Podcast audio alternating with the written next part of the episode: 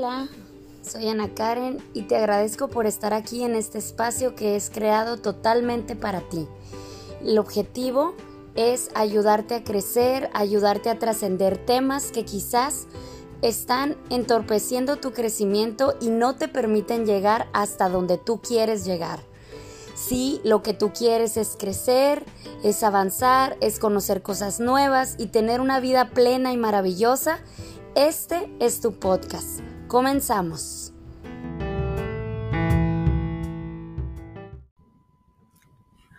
Hola, ¿cómo estás? Me da mucho gusto que me estés escuchando nuevamente.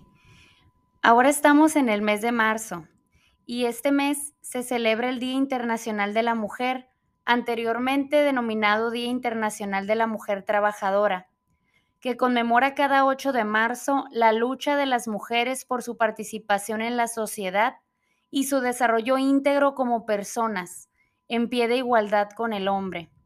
Específicamente, se da honor a las 129 mujeres que murieron en un incendio en la fábrica Cotton de Nueva York, Estados Unidos, luego de que se declararan en huelga con permanencia en su lugar de trabajo, pidiendo mejores condiciones de trabajo. De acuerdo al libro del Génesis, desde el principio de los tiempos, Dios creó al hombre y todo lo que existe en los cielos, en los océanos y en la tierra. Pero al darse cuenta que estaba solo, dijo, no conviene que el hombre esté solo, voy a hacerle una ayuda adecuada. Y así de la propia costilla del hombre sacó una mujer, exclamando, el hombre. Esta sí es hueso de mis huesos y carne de mi carne. Y ahí Dios les dio el mandato de juntos poblar la tierra, apoyarse y darse el uno al otro.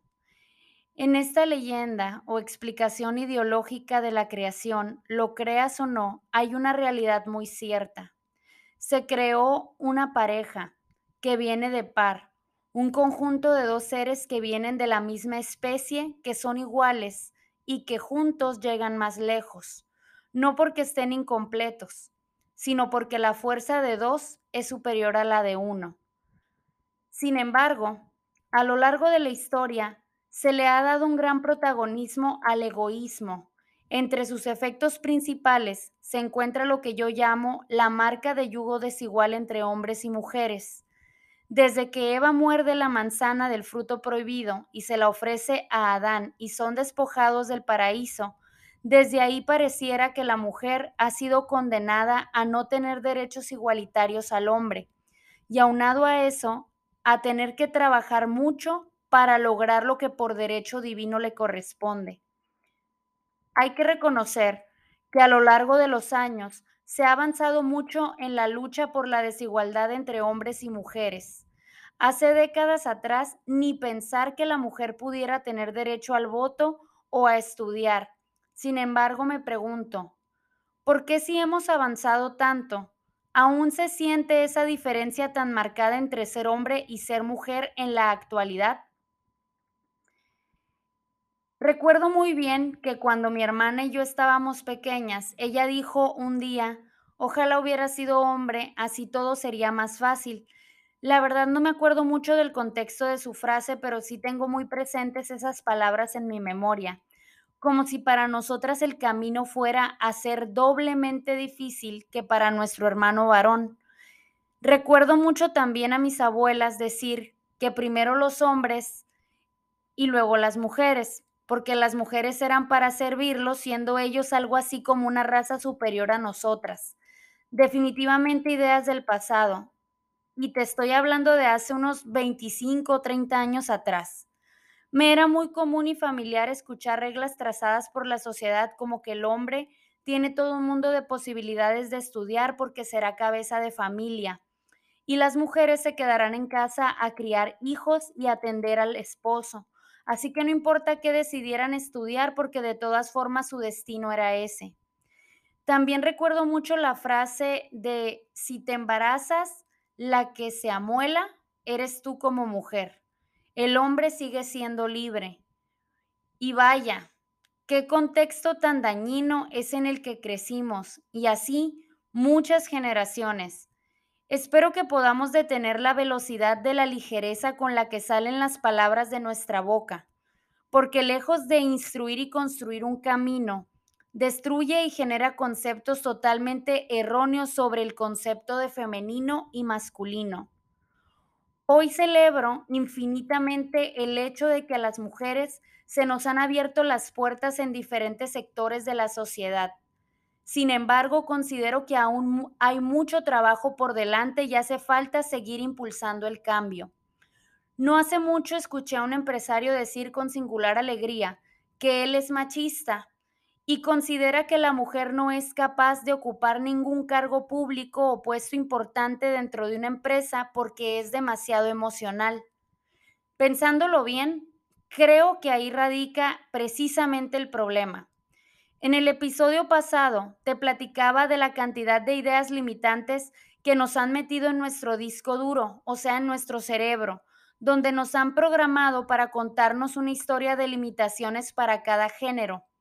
Frases como los niños no lloran o el hombre es el sexo fuerte y la mujer el sexo débil han hecho mucho daño a nuestra sociedad. Nos han contado una historia donde las mujeres deben elegir entre desarrollo profesional y desarrollo personal. Que si tienes hijos ya no puedes dedicarte a nada más que educarlos y quedarte en casa o buscar un trabajo medianamente importante. Sí debo decir que creo en los roles. Definitivamente para educar se necesitan de las energías femeninas y masculinas que vienen de mamá y de papá. Pero el problema está en que nadie toma su lugar verdaderamente. Por un lado están las mujeres que se van al extremo del feminismo, castrando a los hombres y diciendo que no valen nada y que no los necesitan. Y por otro lado el sector machista que dice que la mujer no vale nada. Qué bonita combinación de ideas, ¿no? Vamos viendo qué sucede. Desde mi punto de vista personal, el problema radica en el hecho de que a los hombres se les ha enseñado a suprimir sus sentimientos, a no expresarlos y que si lo hacen es sinónimo de debilidad, lo cual los hace insensibles.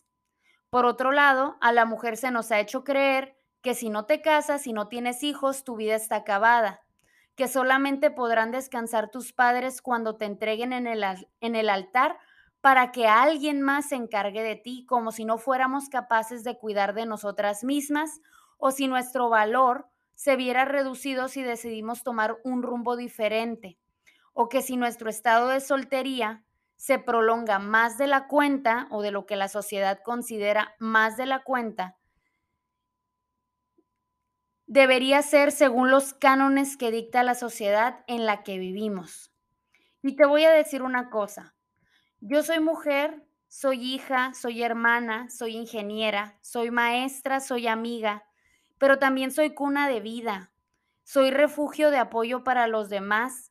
Soy perfectamente capaz de cuidar de mí misma y de cuidar a los demás, de maternarme y maternar. Soy llamada a dar más de lo que aquello que me han dicho de mis propias limitaciones. Soy capaz de amar, de dar, de recibir. Soy suficiente y soy exactamente igual que tú y que todos los demás. La diferencia es que yo quiero encontrar mi propia voz, brillar con luz propia y encontrar aquello a lo que Dios me ha llamado a ser.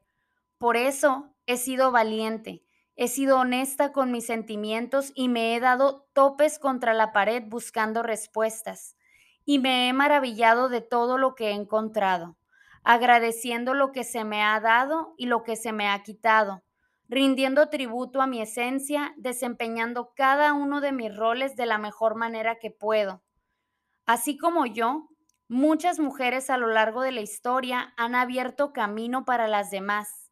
Y ahí está la magia de ser mujer, esa capacidad de reinventarnos en medio del caos, en medio de todo el ruido que dice, claro que tú no puedes con eso pero también existe la sensibilidad para aceptarnos, reconocernos y mostrarnos desde nuestro lado femenino, con esas características que nos hacen tan únicas y maravillosas y que el mundo necesita.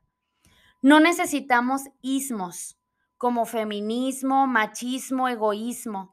Tampoco necesitamos castrar hombres, encuerarnos, decir groserías, fumar y beber como lo hace un hombre. Necesitamos ser lo suficientemente valientes para demostrar que desde nuestra propia naturaleza somos bonitas, suficientes, maravillosas, respetadas, capaces y cautivantes. Que está bien ser mujer, que estamos completamente listas para abrir los brazos a todo lo que la vida nos ofrece y que ser madre no te hace débil ni incapaz profesionalmente, que ser soltera no te hace menos mujer ni menos feliz, que estar casada no te hace mejor a las demás ni tampoco se traduce en el elixir de la felicidad, que elegir un estilo de vida diferente al clan femenino de tu familia no es una decepción, que confiar y darte a los demás te hace ser una persona completa. Tampoco necesitamos excluir a los hombres de nuestras vidas. Todo lo contrario, necesitamos incluirlos. Cada quien desde su trinchera abrazar el rol que le corresponde para que juntos podamos crear, innovar, manifestar y progresar. Hay mucha magia en lo femenino, pero también en lo masculino y es tan perfecto que todos tenemos energías femenina y masculina en nuestro interior. La energía femenina es fuerza creadora, creativa y sensible. Y la energía masculina es fuerza de empuje, resistencia y valentía. No concibo una sin la otra, no pueden existir aparte, coexisten para poder integrarnos a lo que estamos llamados a ser y no solo al hacer. Tú que eres hombre, reconoce lo maravilloso que es tener mujeres en tu vida. Imagínate que un día despertaras y ya no existiera el sexo femenino. ¿Qué sería de ti? ¿Acaso lo has pensado? Y tú, mujer, imagínate que mañana ya no hubiera hombres. Simple y sencillamente se acaba la vida, porque nos necesitamos, nos ayudamos y nos apoyamos. No hay gato encerrado en esto. Es comprender nuestros orígenes y honrar nuestra propia naturaleza. Ya basta de meternos el pie unos a otros, tanto entre hombres y mujeres como entre mujeres. Tenemos que empezar a vernos con una mirada más compasiva, más altruista, dejar de meternos el pie entre nosotras, dejar de juzgar el escote de una, el físico de la otra, el éxito profesional que ponemos en tela de juicio de alguna mujer que ha llegado a puestos gerenciales, porque creemos que solamente lo ha podido lograr en base a la cantidad de favores que le haya podido hacer al jefe y no por su completa capacidad para llegar hasta donde está. Ya basta. Es increíble cómo escucho a las mismas mujeres denigrando a otras mujeres. Si no empezamos a cambiar estas ideas limitantes, no llegaremos a buen puerto. Hace poco, la gobernadora del estado de Baja California, Marina del Pilar Ávila Olmedo, fue altamente criticada por estar embarazada justo al inicio de su mandato. Independientemente de si concuerdo o no con su forma de gobernar, lejos de eso, me sentí completamente enojada al escuchar tantas críticas hacia su estado. Ninguna mujer debería ser criticada en ningún momento y bajo ninguna circunstancia por el hecho de vivir plenamente lo que su naturaleza de mujer le llama ser. En este caso, viviendo ella su rol como madre, compaginándolo con lo que profesionalmente ha querido ser.